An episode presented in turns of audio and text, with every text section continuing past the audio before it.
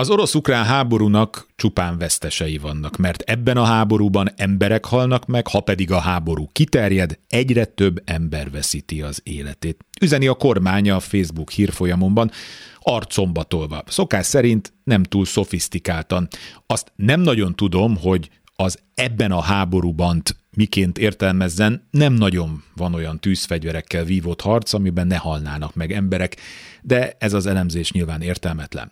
Az emberek legelemibb igényét, a normális, békés életre cinikus módon kihasználó kampányt párszor már elemeztük. A teljes médiájuk azon dolgozik, hogy a veszélyt az egekig emelje, zárójel atomháború, és így Orbán Viktort egy ölelő, védelmező apa szerepében látassa. Működik, kár lenne tagadni. Cinikus, mert Orbán, Rogán Habony pontosan tudja, hogy minden értelmes ember békét akar, de azt is tudja, hogy a béke nem teremthető meg bármilyen körülmények között minden áron.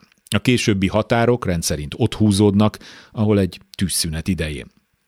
Említsük meg azt is, hogy jelenleg a magyar külügyminiszter az, aki menetrend szerint jár Moszkvába és Minskbe. Hogy miben egyezik meg, azt némi csúszással szoktuk megtudni, amikor például kiderül, hogy dupla áron kapjuk a gázt. Arról végképp nem tudunk meg semmit, hogy milyen erőfeszítéseket tesz orosz barátainál a béke érdekében. Reméljük veri az asztalt, amikor éppen nem látja a vele utazó videós és fotós.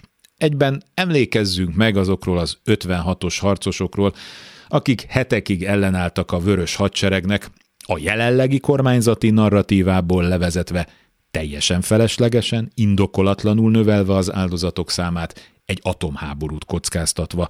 Ha előbb abba hagyják, a szovjetek is biztos hamarabb hazamennek. Ki tudja.